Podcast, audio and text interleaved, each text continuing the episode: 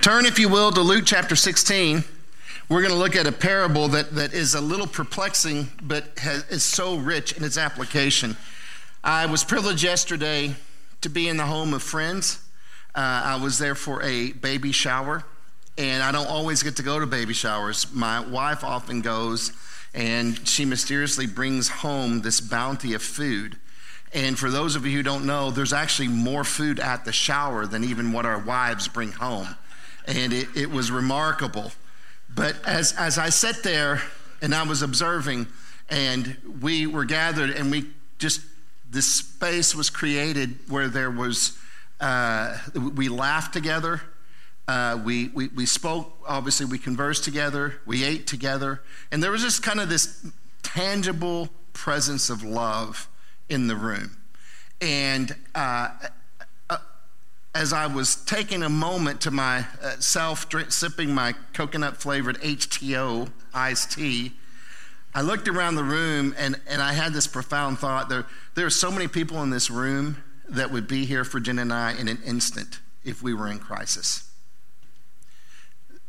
Th- that is one of the rarely talked about but profound blessings for being part of a church community is that over time, through potlucks, through study groups, through community groups, through fellowship events, you build this network of friendships, but it's deeper than friendships. You're building a network of other people who are seeking to be faithful to Jesus just like you are. And that creates a camaraderie and a family atmosphere that is, that is profound and unmatched in most other social circles.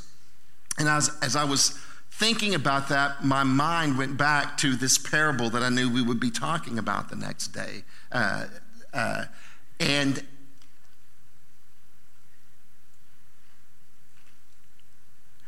I was reminded as I thought about these two is that how can this parable about a shrewd manager and about money have such a profound implication for the relationships that we're in? And I realized we're experiencing what Jesus is talking about in this parable. Life comes down to the investments that we make in one another. And I know the majority of us are introverts. I mean, that's just statistically true.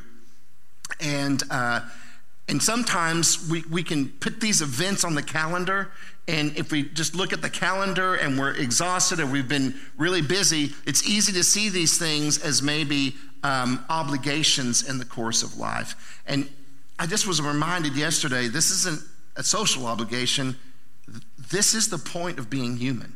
This is the point of living, is being here and having, receiving the privilege of investing in lives that we then journey this path together. And, and oddly enough, Jesus is making this point in this parable that's talking about money. So let's take a moment and let's jump into this parable and let's listen to what the Spirit has to say to us about how we take this principle that is written uh, that, that, that is written down in the first century, and in many ways, there are many things about it that are uh, only applicable in the first century, and yet there is this profound truth that is being illustrated through Jesus' parable that we can then begin to walk out and apply and see the fruit of it in our lives as early as this afternoon. So it's a longer text, so I didn't put it in the notes for space reasons, but if you have your Bible, turn to Luke 16, it'll also be on the overhead here. He also said to the disciples, There was a rich man who had a manager. And charges were brought to him that this man was wasting his possessions. And he called him and said to him, What is this that I hear about you? Turn in the account of your management, for you can no longer be manager. And the manager said to himself, What shall I do since my master is taking the management away from me? I'm not strong enough to dig, and I'm ashamed, I'm too ashamed to beg. I have decided what to do, so that when I am removed from management, people may receive me into their houses.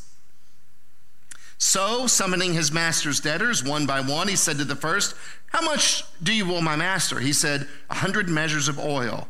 He said to him, Take your bill and sit down quickly and write 50. Then he said to another, How much do you owe? He said, A hundred measures of wheat. And he said to him, Take your bill and write 80. The master commended the dishonest manager for his shrewdness. Now, this is what's great about parables, especially when we're taught that, you know, whenever we're used to just things being tidied up in a really neat moralistic bow. If you look at Jesus' parables, he doesn't really seem all that preoccupied with providing us with that convenience. In the parable, he calls the manager dishonest, but he says that the, that, that the master commended the dishonest manager for his shrewdness. And then Jesus makes this statement For the sons of this world are more shrewd in dealing with their own generation than the sons of light. Verse 9 And I tell you, make friends for yourselves by means of unrighteous wealth, so that when it fails, they may receive you into the eternal dwellings. One who is faithful in a very little is also faithful in much, and one who is dishonest in a very little is also dishonest in much. If you then have not been faithful in the unrighteous wealth, who will entrust to you the true riches? And if you have not been faithful in that which is another's, who will give you that which is your own? No servant can serve two masters, for either he will hate the one and love the other, or he will be devoted to the one and despise the other. You cannot serve God and money. Now, this is a fascinating parable Clearly, there's the crux of this, this, this point that's being built up to that we see in verse 13, which is you can't serve two masters. You can't serve uh, God and money because you're going to hate the one and you're, going to despise the other. And, and, and, and attached to that is, so therefore, the implication is there is a way to utilize wealth and money in God's kingdom. It's just not based on the model of the kingdom of man. That is found up in verse 9, in which economic resources are invested into relational goals and motivations. And so, this is kind of the ideas that Jesus unpacks here in this parable. Now, it's really surprising. So, let's take a moment and just take the parable at face value. It's kind of shocking in a couple of ways. First of all, is this there is an idea, and it is not new, it has been since the dawn of creation, where we tend to think of things like financial wealth as potentially a sign of God's blessing to us. Now, I'm not saying we shouldn't express gratitude for God uh, uh, blessing us in whatever ways, whether it's through a windfall or through wealth or through wisdom or through the ability to work, all of these things. But what's interesting about Jesus, because in the Bible, that idea is there too. That there's this idea that material increase is connected to God's blessing. You see this a lot, particularly in the books of Moses, for example. But Jesus actually goes out of his way to make this strong statement, and he actually calls money unrighteous. Now, have you ever read this parable in other translations? Because some of them get a little bit like one translation calls it filthy lucre. I wish that we were reading out of that one. I just wanted to say filthy lucre over and over this morning. But it, it's this idea that says, for the person living for another world, the citizen of another kingdom, the commerce of this, of, of, the kingdom of man is something that we should approach with caution. Because it is unrighteous and it holds the key or it unlocks the door to all kinds of other oppression, injustice, and unrighteous throughout your world. We have this imagery that heaven is paved with streets of gold. And we take that and we interpret to mean, oh, well, the roads must be pretty expensive in heaven. When it's possible, that imagery is supposed to say, the thing you bled, harmed, fought, and gave your life for on earth is the stuff we walk on in God's kingdom.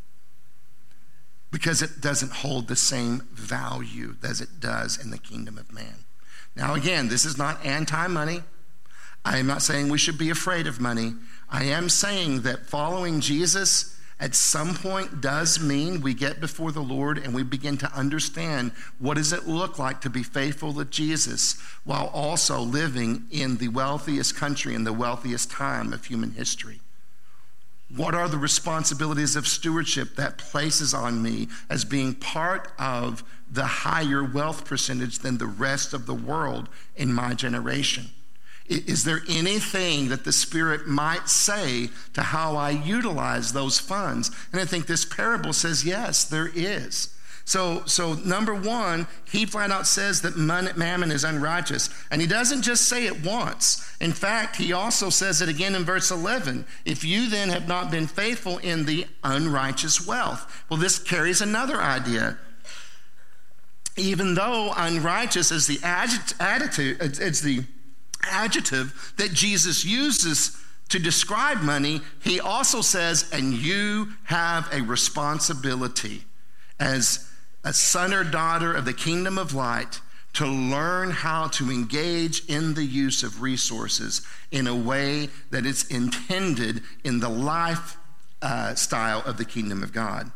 So it's unrighteous. And then the second idea which is really, I mean, at face value, it's like Jesus is just promoting the idea of use your money to get friends.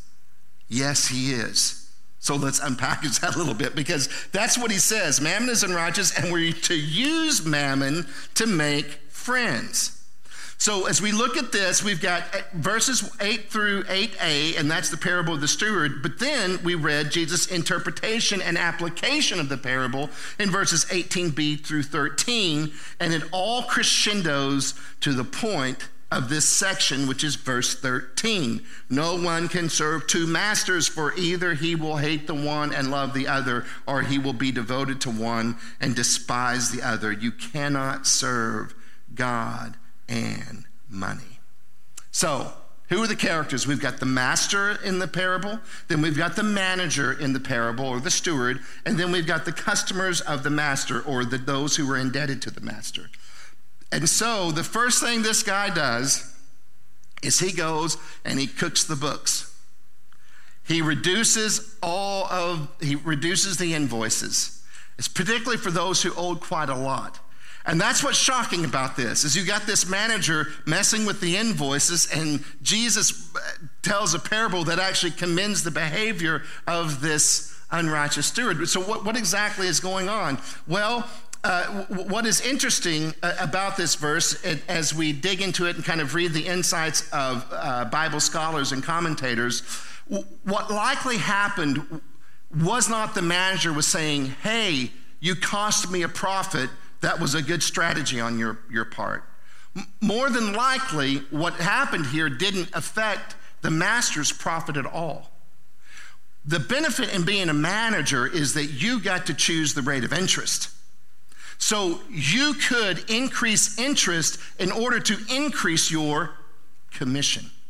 And this happened all the time. In fact, this is why the tax collectors who were Jewish were so hated by the, their other citizens because they were taxing their, their kin and they were increasing the amount of interest that was required from the state so that then that increase in interest could become their commission. So not only were they the ones taking taxation from the people in order to give to the foreign, uh, the, the, foreign government that was oppressing them, but they were also profiting from that. And this idea, this is a value that is part of the identity of the nation of Israel, because there were lots of instructions for Israel, the covenant community of God, in how they were supposed to handle their financial relationships. One of them being this you could not charge interest to a fellow Israelite.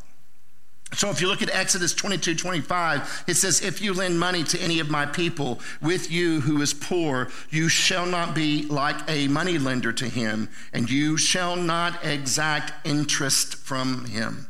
Leviticus says, Take no interest from him or profit, but fear your God, that your brother may live beside you. Deuteronomy 23 19 says, You shall not charge interest on loans to your brother, interest on money, interest on food, interest on anything that is lent for interest. Now, the gift of being able to align oneself to the supposed letter of the law rather than the spirit of the law has some benefits. If you master the letter of the law, then you master the loopholes. Now, now if you're if you're gripped by the spirit of the law, your heart's not looking for loopholes. But if you're gripped by just doing the minimal external behavior modification that will get you the stamp of righteousness or holy, well, then you, you learn those so that you can still maintain your status of holiness, but still get around the law and disobey, disobey it. We do this sort of thing all the time. I will spare you the ethical dilemmas because for time's sake, but we are all familiar with this of being able to say, well, technically I didn't lie. Technically I didn't disobey and onward with the creative excuses. Well, this has been a human trait for millennia. We didn't invent this. So often, what would happen is the loans were intended uh, among the, the Israelites to be principal only, no interest. So, what they would do is they would hide the interest in the loan. Thus, the principle itself actually included the interest. Now, in the parable, who is it that is making the loans? The master or the manager? the manager. He's setting the interest, he's setting the profit for himself. The manager would have been authorized to represent, I mean, yeah, the manager would have been authorized to represent the master in all of the business matters. So, in making the loans and hiding the interest, the manager could secure a commission for himself in the hidden interest. So, when he's reducing the debt, what he's doing is forfeiting his commission. Now, think about what we know here. He's a dishonest manager. He's been making profit off of a commission that was probably exorbitant to what was would have been expected. This is why he can take the hit of reducing the bill, because all he's doing is, is he's reducing his commission on it. So he's not in trouble with, with, with uh, stealing from the master, but he is using this as an edge. At one point, his life was about security through money then he's forced into a position where he realizes the money is not enough for me to maintain my security. I'm going to be jobless. I don't want to beg and I can't dig. Therefore, out of interest to myself, I need to use my position to manipulate good favor in relationships because when the security of money is gone, then the security of relationship will still be present. And so he shrewdly figures out how to do this in his favor. Thus, in reducing debt, he forfeited his commission because. He, was this because he had a change of heart? Did he wake up and realize, oh Lord, I've been so dishonest? And I heard what you uh, did with that boy Zacchaeus the other day, the short man. And you know, you, you ate dinner with him and he repented and he gave us money back. Is that what's going on in this parable? Absolutely not. The orientation of the manager's heart is not changing from self interest to mankind interest or God interest. He is just simply switching the strategy by which he manifests his own self interest. No, he forfeits his commission in order to create relationships that he could depend upon in the future when he's officially fired from his position. He's making a strategy change. He served God and used people. But now, the path of his ongoing salvation, in a literal sense, I'm not talking about heaven and hell, he- heaven and hell, heaven and hell, but the salvation of his ongoing life, the path of salvation, was found in using money to serve people. So the revelation that he had to come to, not from an altruistic motivation, is he had to move from using people to, uh, to serve money to using money to serve people. This is the core point of his paradigm shift that Jesus is commending. Losing his job could result in being jobless and homeless. So, what exactly is Jesus commending? Well, number one, he's commended by the master because, number one, he gave thought to the future. He, he knew that he was in trouble. He looked ahead. Number two, he realizes that future health is dependent on relationships, not on money. He was willing to forego profit in order to invest in relationships. Jesus commends the manager, or the master in the parable commends the manager, for understanding that economic resource, resources should be invested in non economic goals.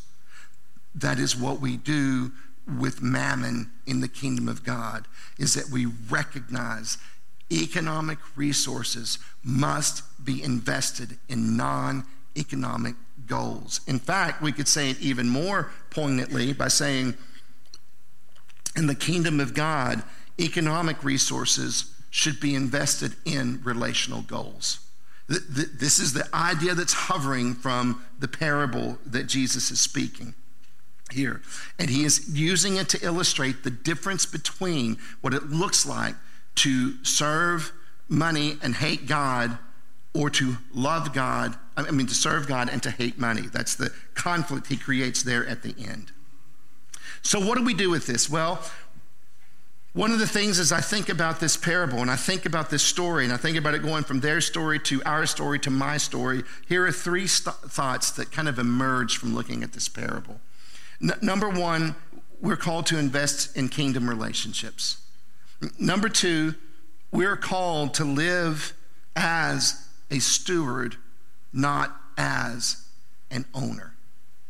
And number three, we are called very simply to serve God and to use money. So, invest in kingdom relationships. Look at what he says, something very interesting in the way Jesus used this. And so this is this is one of the verses that maybe would be referenced if we were raising money for some sort of mission campaign. And um, I, I, I, don't think necessarily that's what it's talking about in the parable, but I do see that. I understand that as an application. Because what does Jesus say here in verse 9? And I tell you, make friends for yourself by means of unrighteous wealth, so that when it fails, they may receive you, here it is, into the eternal dwellings. Now, does it have application for raising money for missions? I, I think so. That's probably a fair way to interpret it, but it's not the only way to interpret it. It goes beyond just that to this larger paradigm, this larger vision that I am gifted with economic resources so that I can deepen the blessing of my human connections.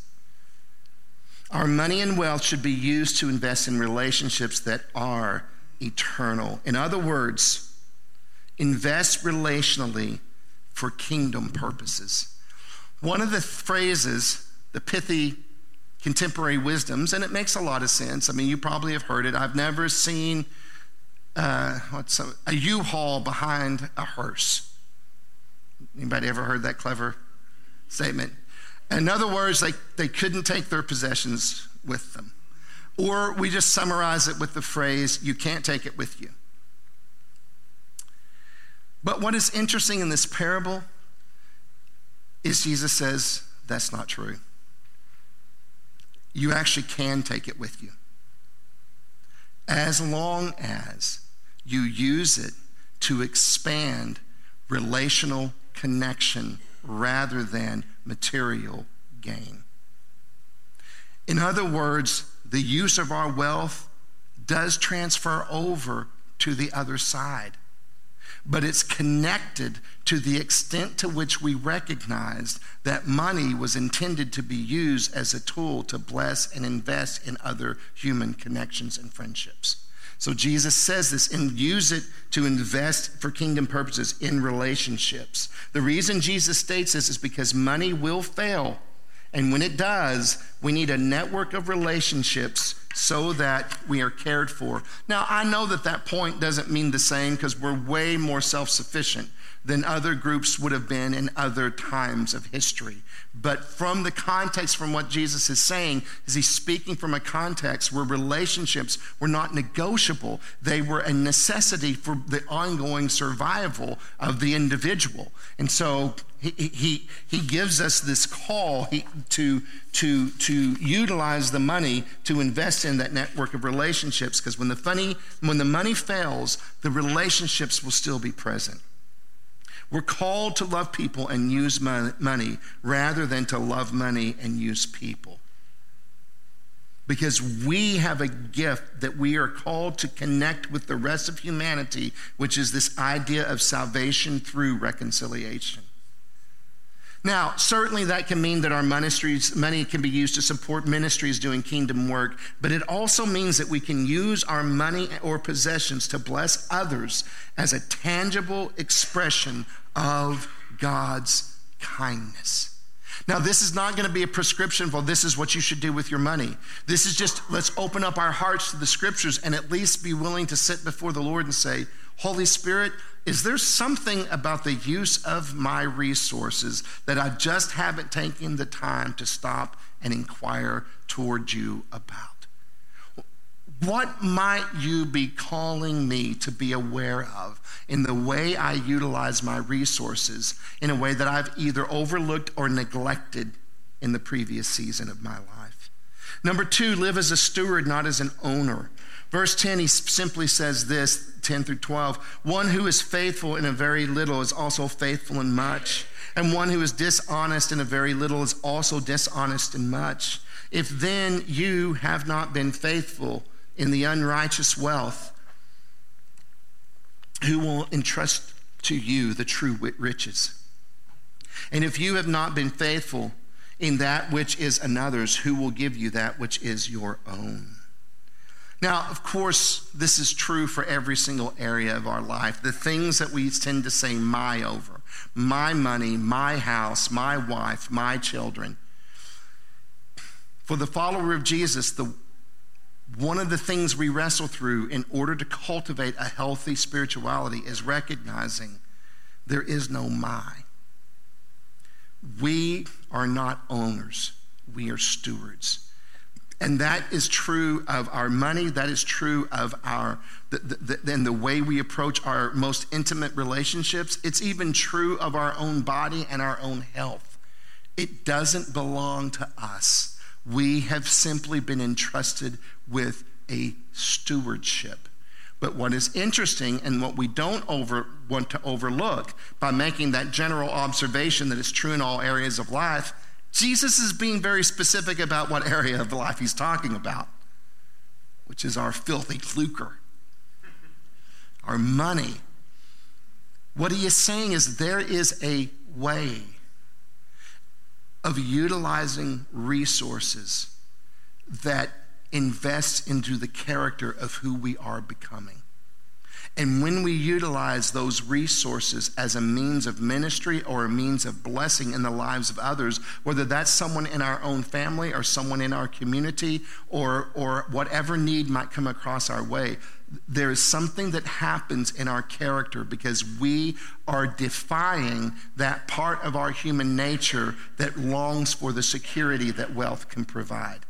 And in that security, it divides our loyalty to the trust that we give to God and the living Christ. And therefore, one of the ways that we are free from being held in bondage to that false security is by having it with an open hand and being willing then to utilize it to bless the lives of other people because we recognize it doesn't belong to us. We are a steward, and the invitation to increase stewardship isn't to make more money, but to become a more faithful steward. That's what Jesus is pointing to. We cannot have an unhealthy relationship with money and possess a healthy soul. That's the tension. I'm not saying we can't have access to money. I mean, I did that whole poverty thing for a while. That did not work out very good, particularly after I got married.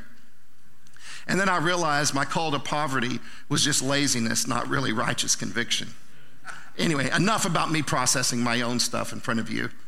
Um, uh, but uh, see, I lost my. Oh, but but we do have to contend with this. See, oftentimes we we may be in this struggle of faith, this crisis of of, of, of, being kind of feeling like we're morally lost. And we'll do these inventories. And even you can go online and find Christian character inventories that will ask you questions about have you lied? Have you cheated? Have you stolen? Have you lusted? Have you, You know what you will never find, or I've yet to find, is an evaluation tool that helps the believer investigate their relationship with money.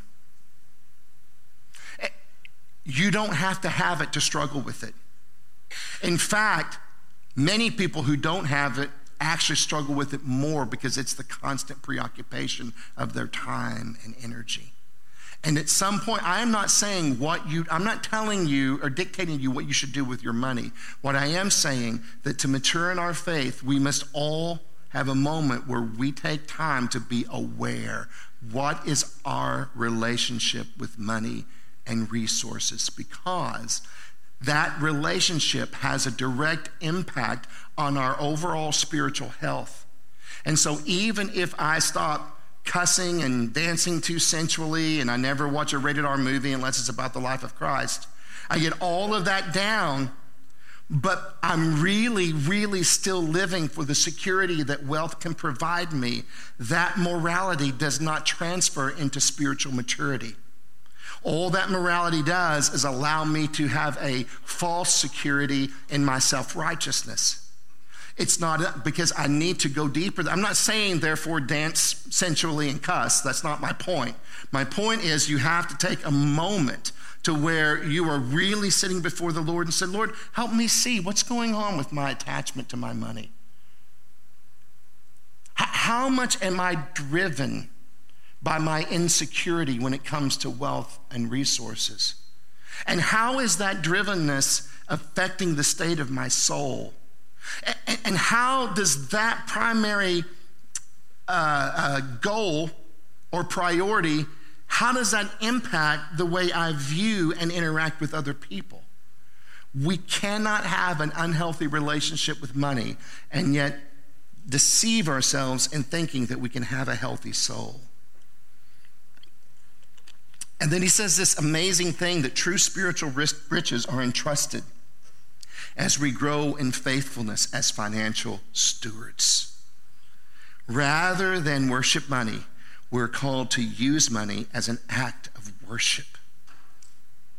Take time listening to the living Jesus, and he will instruct you on how he's calling you to bless others with the use of resources. This is not an application point where we create a rule for everyone.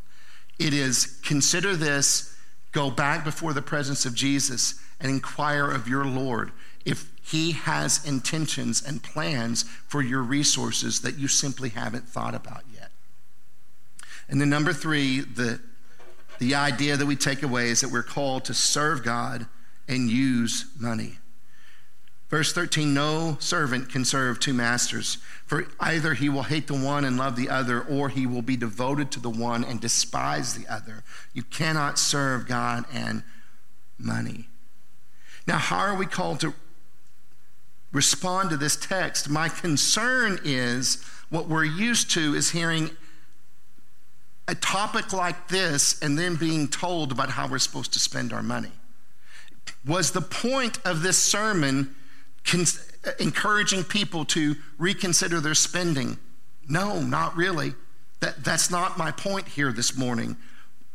What I do want to encourage you to do is to respond by examining your heart. Now, in that, maybe the Spirit will call you to ex- examine your spending. But if you just say, yeah, I got I got to be a little bit more generous. Let's rearrange the budget. Let's create another uh, category for generosity. Look, that's a great first step. I'm not condemning that, but I am saying that response misses the point. Because it's not about can you adjust your behavior to include more spending? It's have you examined your heart so you have a working knowledge of your relationship to resources, particularly in comparison to your relationship in entrusting your life to God. Because I think that is the point that Jesus is bringing to the surface. The point is not to fear money or even to condemn money, but the point is to love God. Is my life driven by the pursuit of financial security or the joyful pursuit of a life centered on reconciliation and compassion? That's the question. We cannot fool ourselves into believing that we can live for multiple sinners, my friends. We cannot. In fact, Jesus reinforces it, doesn't he? In verse 13, you cannot serve two masters, only one. There are many masters who enslave, but only one who liberates. Seek the kingdom, trust the king, and he will add the rest. So, would you stand and as the worship team comes forward to lead us in communion, I want to leave you with these thoughts.